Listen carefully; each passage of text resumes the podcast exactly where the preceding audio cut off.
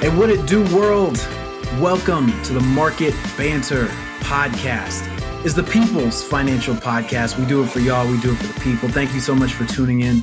I am Dion Rabouin, financial journalist. I write the Axios Markets newsletter. With me, as always, my man, your man, the man, is Dan Enfield. What's going wow. on, Dan? What's going on, Dion? How are you, sir? I'm doing well, man. Doing well. Dan is the people's champ. He's a working stiff. He's uh he's here to to keep it 100 and to make sure that all of our guests and everybody that's on the show keeps it 100. They're not using a bunch of big flowery language to just right. try to skirt around questions. That they actually have to talk about what's really happening. There you go. I, I like to think that I keep it 50 and you keep it 50, and together, you know, that makes 100. that's, that's not how it works. That's not, oh, how, that it not how, it works. Some, no, this is not a sum of the parts kind of situation. Oh, God, that's funny. I appreciate I appreciate your attempt. Uh, we got a lot to talk about today, man. We had a fantastic guest um, on today, John Worth. He is the executive vice president and head of research and investor outreach at Nareit. Uh, he focuses on commercial real estate. Uh, I know, you know, we're supposed to just be talking about the stock market, man, uh, because of the election, but I think a much more important and much more consequential market right now is the market for commercial real estate. Hasn't collapsed, hasn't gone crazy. It's just kind of been sitting there. And for the sake of the economy, for the state of the economy, I think commercial real estate is really one of the biggest things that people should be watching and maybe they haven't been. So, really excited we got John on. We're also going to play a little ballin' or bummin', oh, yeah. uh, bringing that one back. Um, I'm really excited too because the the guest he listened to our previous show. I, know, I was so touched he, by that. Like, wow. I know, right? He tuned in. That was really dope. Uh, and then we're also uh, we're going to talk about this election that went down Tuesday night. Um, that's really where we're going to take it from. Dan, where did you watch the election from? You know, it's funny. Is at like six o'clock, I was like you know, actually, I voted at like nine in the morning. There was no line. I was pretty impressed. There was no line. Got got right yeah. in, got right out, and then you in the BX. I, I was in the boogie down. That's right, and uh, no line. It was very easy, and I'm so tired. I have such fatigue with all things political, and I said to myself, like, I really just want this to be over with. Whatever happens, happens. I have no control. I'm not that maybe not as invested as you as I quote unquote should be. And then by like six o'clock, I was like kind of nervous and I was kind of like on edge. And I was I was watching it almost like a sports game. And you know, because I think the last, you know, last year in 2016, we found out the same night, you know, who won. And I want Right. to say in like 2012 we did too. So like I forgot in my because I'm an idiot that like, oh wait, it may not be decided last night. So Right. so it's so the fact that we still like don't know, and now you see there's lawsuits and this and that, right, and, right. and it's just really It's- um it's like, exactly it's exactly the supposed nightmare scenario that I've been hearing from all these Wall Street research analysts that was going to make the market sell off and that we were going to have, you know, like the market was going to drop and it was so scared of of all this volatility and you know, we've purchased all these volatility uh, options, insurance, implied vol options, and blah, blah, blah. And then we get this completely uncertain, unknown outcome, and the market's sky higher on Wednesday. I think the NASDAQ was up like 4%. crazy. Um, maybe closed up like 3.7%, something like that. But I mean, just absolute, the absolutely the opposite. And people like to attack pollsters for getting it wrong. I personally would like to attack some of these Wall Street analysts who continue to get it wrong about what's going to happen to the market reaction. And I think this is, I really like, I keep getting up on this soapbox and I'm going to continue to get on it. Nothing actually matters to the market except for the Fed. And Fed policy is going to be the same. And people were just waiting to buy more until after the election. And then the election happened, and everyone was like, oh, is the Fed still uh, juicing the market full of cash? Then yes, I'll have some. Right. And I think that's where we are. that's where we are. That's it. That's all that I think that's where we are. Yes. It really like like I was talking to my man Tom Essaye uh, this morning. He writes the uh, Sevens report, which you know after you finish reading the Axios Markets newsletter every morning, you should uh, really subscribe to Tom's newsletter. But Tom was saying he described the reaction as confounding, right? But basically, what he his thought was was things didn't go as horribly as they could have. We could have been you know out to December January, even though Trump has said that they've won and that they, you know, even though the states don't necessarily line up with that, it's looking more like a Biden win. It's unlikely this thing's going to get dragged out. And the market was sort of having a punch drunk reaction to that good news that, like, we won't be completely uncertain of the outcome for months. Right. Also, the prospect of no more trade war, maybe, and maybe not diplomacy by tweet has the market kind of excited. But again, like we didn't get the blue wave that we were supposed to get, which was the whole reason that investors were supposed to be excited about Biden was because of this blue wave. And now we don't get the blue wave, which means no massive stimulus and probably less stimulus than we would have gotten under President Trump and the Republican Senate. And yet, here we are. So again, I want to say this nothing matters except the Fed. Right. And the Fed is still juicing the market and that's going to continue. And so BTFD buy the effing dip. Buy the effing di- dip. That's yeah, buy right. the dip. When when dip. stocks go down, that's a dip, and you buy it, and then you get rich. That's there been Wall Street's prevailing uh, theory over the past what twelve years, eleven years. It's that simple. It's that simple. Buy the dip. don't make it complicated.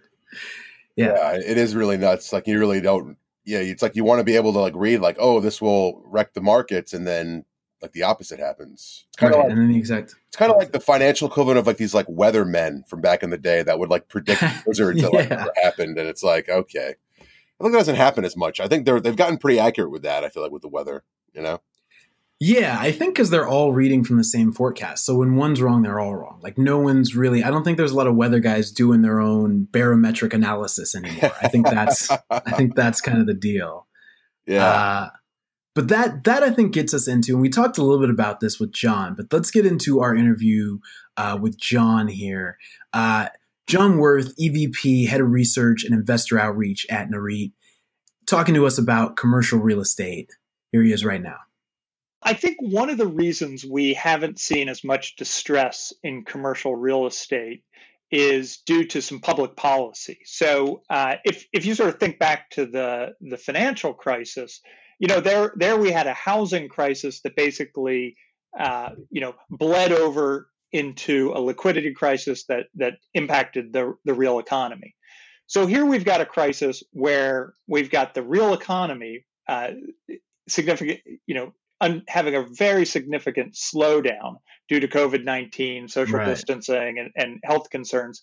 Exactly. And the concern back in March and early April was is this going to bleed over and become a financial crisis? Are we going to have liquidity crises? And and i think part of what happened is you know the fed stepped in with some very aggressive action and that that kept banks lending that kept financial markets open. And so for in the case of REITs for example here they've been able to go out and issue debt and in, actually in some cases uh, where they're doing well even issue equity and that has kept them from having sort of the liquidity crisis that would send the whole industry into a tailspin.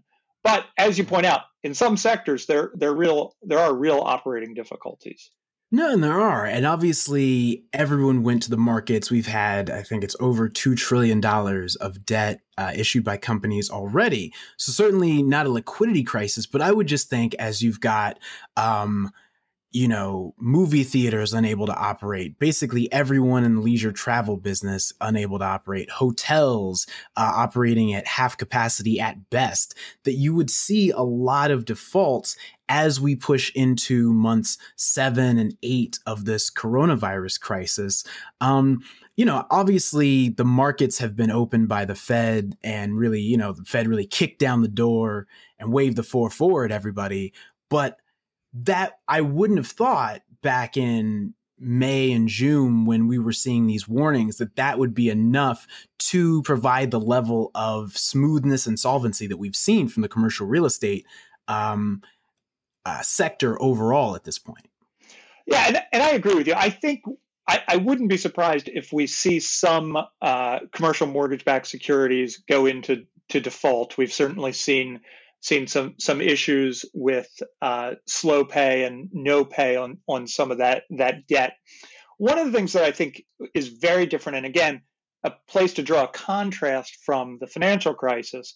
You know, in in REITs, you know, which which account for between 15 and 20 percent of commercial real estate in the U.S. and have a market cap, combined market cap of over a trillion dollars. So, and John, some, if you would just back back up a little yeah. bit and talk about what REITs are for yeah, some of yeah. our listeners who don't REITs, know. No, no, happy to. So, uh, so, so REITs are real estate investment trusts, uh, and so you know what REITs are effectively. They're publicly traded companies that own and operate commercial real estate. So you can buy and sell shares in REITs just like any other stock.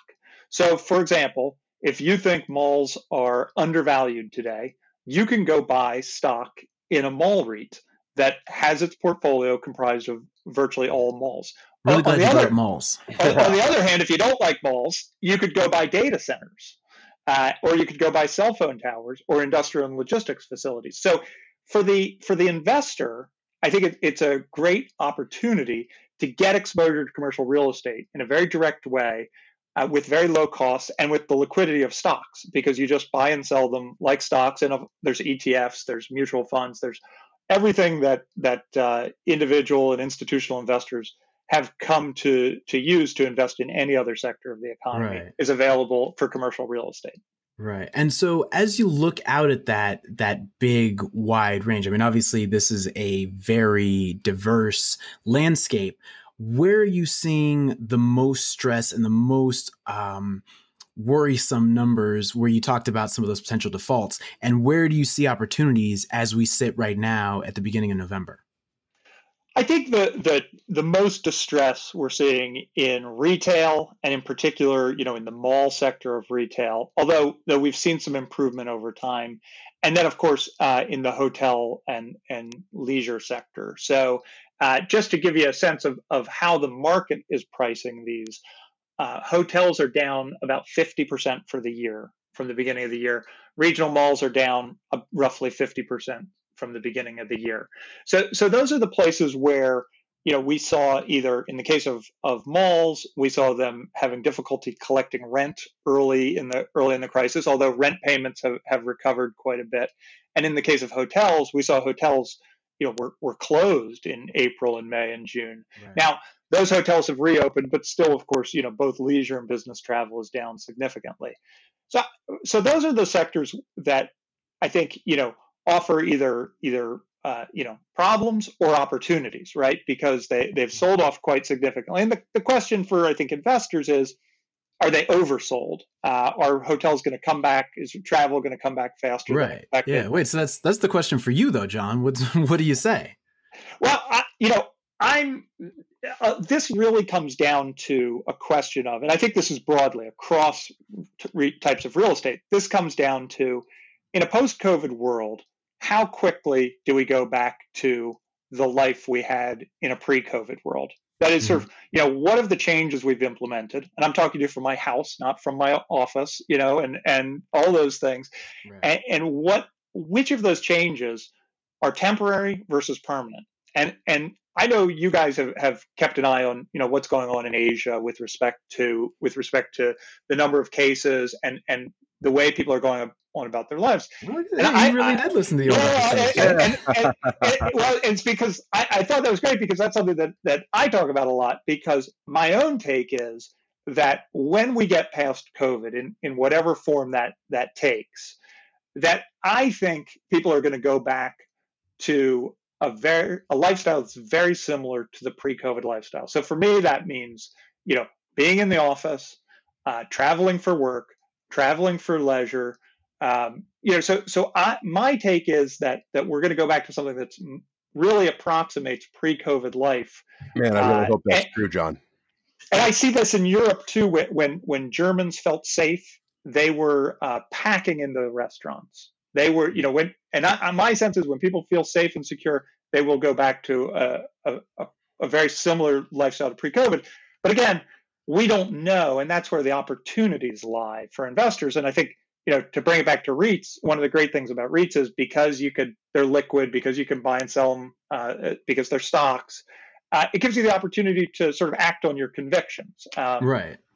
If you and I felt you know hotels were oversold, we can't go buy a hotel right? But we could, yeah. you know, I can't do that, but I can buy yeah. a hotel. Yeah, speak, speak, for yourself, John. Some of big bank balling. That's I've actually, right. got, I've actually got my eye on a Motel Six in uh, Aurora. I, have stayed there. That is a very nice place. I tried the breakfast. Uh, yeah, yeah. so, wait, so, uh-huh, uh-huh. so, John, so are you are you right now a buyer of some of these hotel REITs, or where would you say if if someone's listening to our podcast right now and they're like, all right, I like what John's talking about in terms of us going back to the way we were. Um, what would you say? I mean, do you think that people should be out here buying these hotel REITs and, and properties like that because they are pretty cheap right now? Or should they be looking more towards those data centers and some of the other things that you mentioned? You know, I so so I don't want to duck the question, but I think the the the point is that's something that people need to to take a look at and try to understand for themselves. I personally, I, am sort of bullish on these these sectors that seem uh, like they're they're quite down again because I think we're going to go back to a pre-crisis lifestyle. Mm-hmm. But I, I, you know, I don't have a crystal ball. I can't say that for sure. And of course, the timing is very uncertain. Right. And and I, I would say that's one of the reasons what what we really suggest for investors is you know get exposure to commercial real estate. Often, you know, we we see a lot of studies that suggest you know 15% of a portfolio is an appropriate amount to have in, in commercial real estate. Yeah. Wow. Wait, where does that come out of the 60 40? Because you know so, people say you should have a sixty percent stock, forty percent bond portfolio. So where are you taking that fifteen percent out for commercial real estate? That's gonna that's gonna mostly come out of the equity side because REITs Ooh. are gonna REITs are gonna trade more like more like equities. Um, and and we we've done a lot of studies over time that suggests that that that's a, a very reasonable place to be. And if you think about uh, sort of diversification, one one sort of hallmark of diversification is owning the market. And commercial real estate is actually about 17% of the uh, investable universe in the US. There's a lot of commercial real estate out there, but because most of it's not traded on the stock market, individual investors don't own it. But if you go look at what pension plans do, they right. have 10, 12% of, of real estate in their portfolio. So how does a an individual investor get access to because I assume it's just buying REITs that are like the ETFs, right? You can you can buy. Yeah, is uh, it traded on the market, or where do you where do you where we're like let, us say I want to go buy a REIT, where would I even go? Yeah, uh, you know, fire up your brokerage account. Uh, you can you can buy REITs. You know, REITs trade on the New York Stock Exchange. They trade on Nasdaq. They're they're widely available. Uh, you can all, there of course there are there are passive ETFs and passive mutual funds that that own indexes, and then there are um, there are actively managed mutual funds. So you have a wide array. And in fact, on the NAREIT website, we actually have a, a, a list of, of hundreds of uh, mutual funds and ETFs that that specialize in in REITs. An actual last question I'll ask you is the housing market has just been absolutely on fire. Uh, really, since I would say May, maybe even April, um, with this with the restrictions on real estate buying being lifted, does that translate uh, to this commercial real estate environment for people who are just seeing every month or every couple weeks really the reports on uh, housing going up through the roof and home sales through the roof. Should they be getting excited about maybe investing in reits on the commercial side or are those two completely separate uh, ideas? They're pretty separate ideas. Uh, when we look at uh, the returns to home ownership over time what we see is that uh, you know that commercial real estate, sort of you know owning and operating uh, real estate that that is is getting its revenues derived from rent, tends to over the long term uh, really outperform the return to home ownership. Uh, people buy home homes for a lot of reasons, a little bit of forced savings. Right. They, they want home and hearth and all that stuff. But the returns, you know, unless you happen to be in a particularly hot market, on average, yeah. don't tend to be particularly high. So we view them as really two separate decisions. You know, you, you buy a house if you if you want to have a house, but it's mostly a consumption good. Right. Yeah. Well, and what I mean by that, I guess, is that as the the prices have been going up, sales have been going up. Is that something people can view as a proxy for commercial real estate? As in, like, should they be getting excited because they're seeing all this action in the home mortgage market? That that means that they need to get into commercial real estate before you know it's too late. Yeah, I, I, would say they should view them pretty separately. Um, the way we look at the way we look at at uh, at, at home ownership markets and, and housing markets is really a signal of the strength of the macro economy. And obviously, when the macro economy is doing well, that's good for tenants, that's good for landlords, so that's good for commercial real estate and REITs.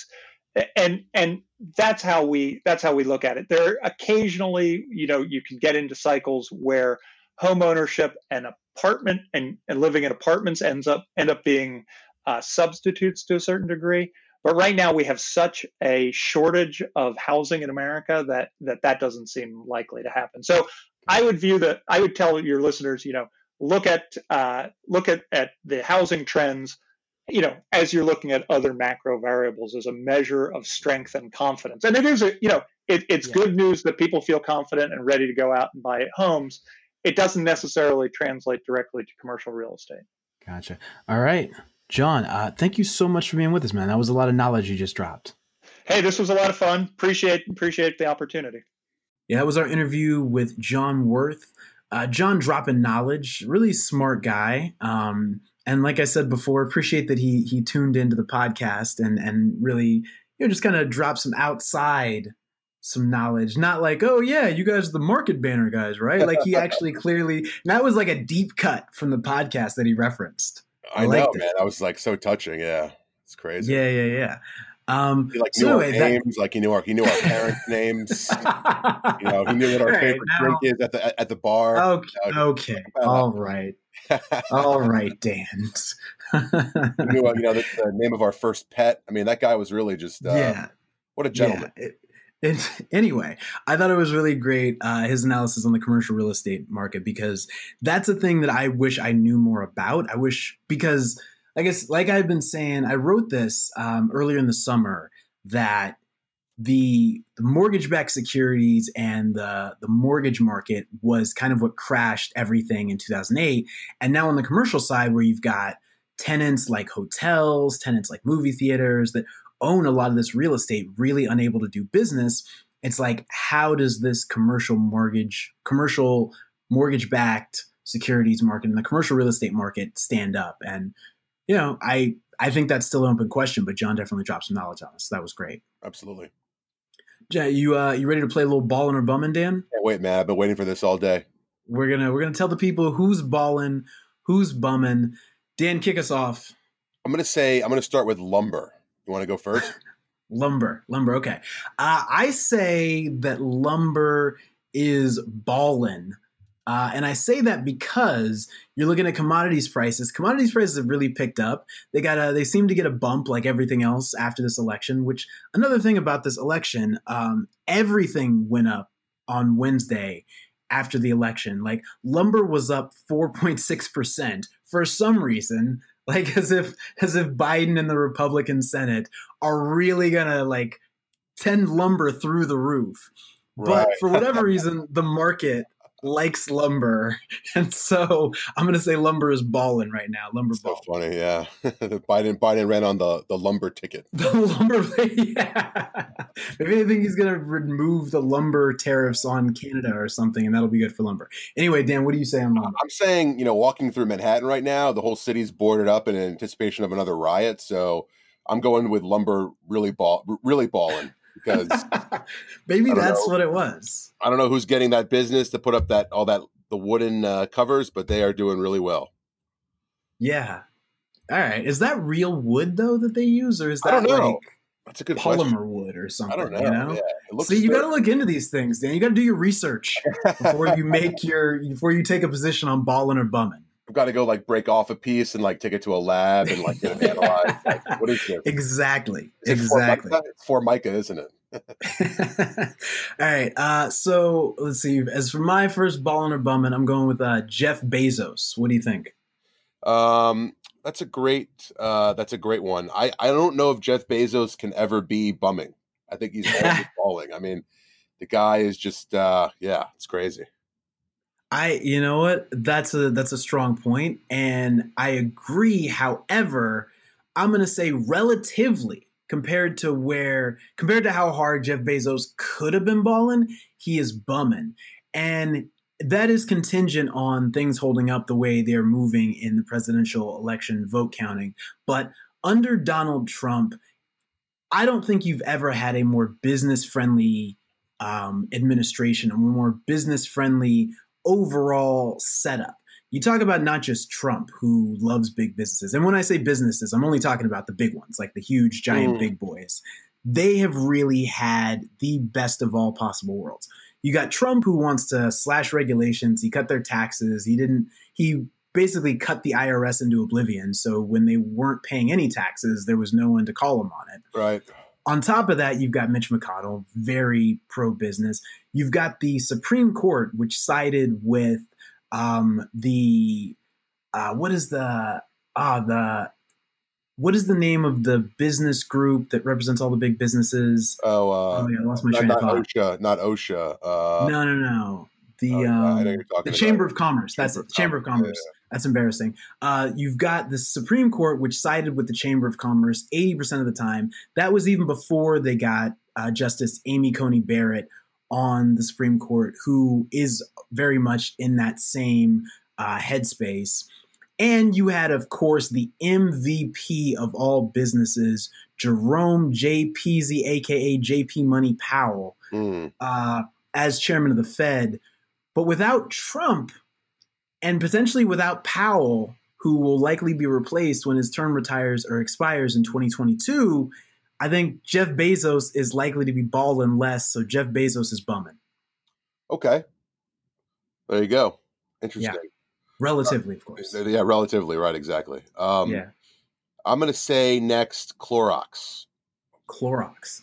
Clorox, I am going to say uh, Clorox is balling. They have done really well um, in terms of, you know, they've been one of the big winners out of this uh, stay at home trade. Uh, they've been, they've done very well in terms of just their products being bought and flying off the shelves. I will say Clorox stays ballin'. I agree. And I just saw they did an Uber partnership now where Clorox is going to all the Uber cars are going to be Clorox clean. Clorox so clean. Uh, yeah, there you go. I'm still not taking Uber, but I, I like it. I like it. It sounds yeah. Good. I don't. I don't like Uber either. Uber got a big victory last night. Whatever the proposition was in California. Yeah, I was shocked to, about that. I was too. It was overwhelming victory for uh, not wanting to make drivers employees and rather keep them as independent contractors, overriding a rule that California put in place a couple years ago big win for Uber, big win for Lyft. Um, which was yeah, it was surprising to me too. But I guess you know they they spent a ton of money, just like Crazy, yeah. a a Catholic church amount of money on wow. that. That's a great uh, term. let's move on. Actually, I don't even want to continue what I was going to say. Uh, so let's see, ballin or bummin, Jack Ma. Ooh, Jack Ma. Well, I thought he was ballin, but based on the the IPO getting messed up, it looks like he's bumming. Yeah, yeah, yeah the Ant Group IPO. Here, here's why Jack Ma is bumming. Dave Chappelle did a, sh- in a, a, skit on Chappelle's show years ago called "When Keeping It Real Goes Wrong." Ooh. And Jack Ma, a couple weeks ago, when this Ant IPO was going to come out, Ant Group, which is an arm of Alibaba, which is the company that Jack Ma founded, he was going to make billions and billions more off this Ant Group IPO. He's already just like one of the richest people in the world. And he came out and he just kept it a little too real. He was like, look, uh, financial regulation in China is a joke. The regulators don't know what they're doing. Um, they need to actually get more sophisticated if we're going to start doing more of these things in China. All of those things are true, but they're not things that you say out loud. Like Jack Ma forgot who his daddy was. Mm. Like Jack Ma thought he was Elon Musk or somebody and he could just go out here and say whatever he wanted. Right. And that's not how things work in China. In China, like Jack Ma, I read this a while back, was reportedly a former uh, Chinese like Communist Party guide. official. He was well, he was a tour guide. Well, I mean, he started like very poor, right? I mean, in like a village. Yeah, something. and came up, and I, and I think he's just kind of forgotten who actually runs things in China, and that's Xi Jinping and the Chinese Communist Party and you fall in line or you get put out the line. Right. And Jack Ma learned that, and now he's bumming. I think he'll be back to balling at some point, but he, when keeping it real went wrong for Jack Ma, it went really wrong. And now China might is is planning stories in the official state publications that Ant Group might just not have an IPO. Oh. that, that, they might tell all the banks to not do business with them. Wow. And China, yeah, China's and and the CCP are really flexing on him right now, and things don't look like they're gonna go well for Jack Ma, who is bumming. Well, there you go. He also kind there of looks is. like Gollum from Lord of the Rings. probably doesn't help. Probably doesn't help him either. Let's just throw that in there. Let's just throw that in there. It's been a rough day for Jack Ma. I'm sure when he lost uh, the IPO, he was. I'm sure when he lost the IPO, he was like, "My precious." Unnecessary. Unnecessary. I don't want to. I don't want to. I need to distance myself from that uh, joke. That's funny. That's funny. Uh, all right, that's gonna do it for the show, man. Thank you so much for tuning in with us on Market Banter. Uh, for my man Dan Enfield, oh, yeah. the working man and the people's champ, I am Dion Rabouin, financial journalist. Thanks for tuning in to Market Banter. We hope you'll join us again next time. Thank you.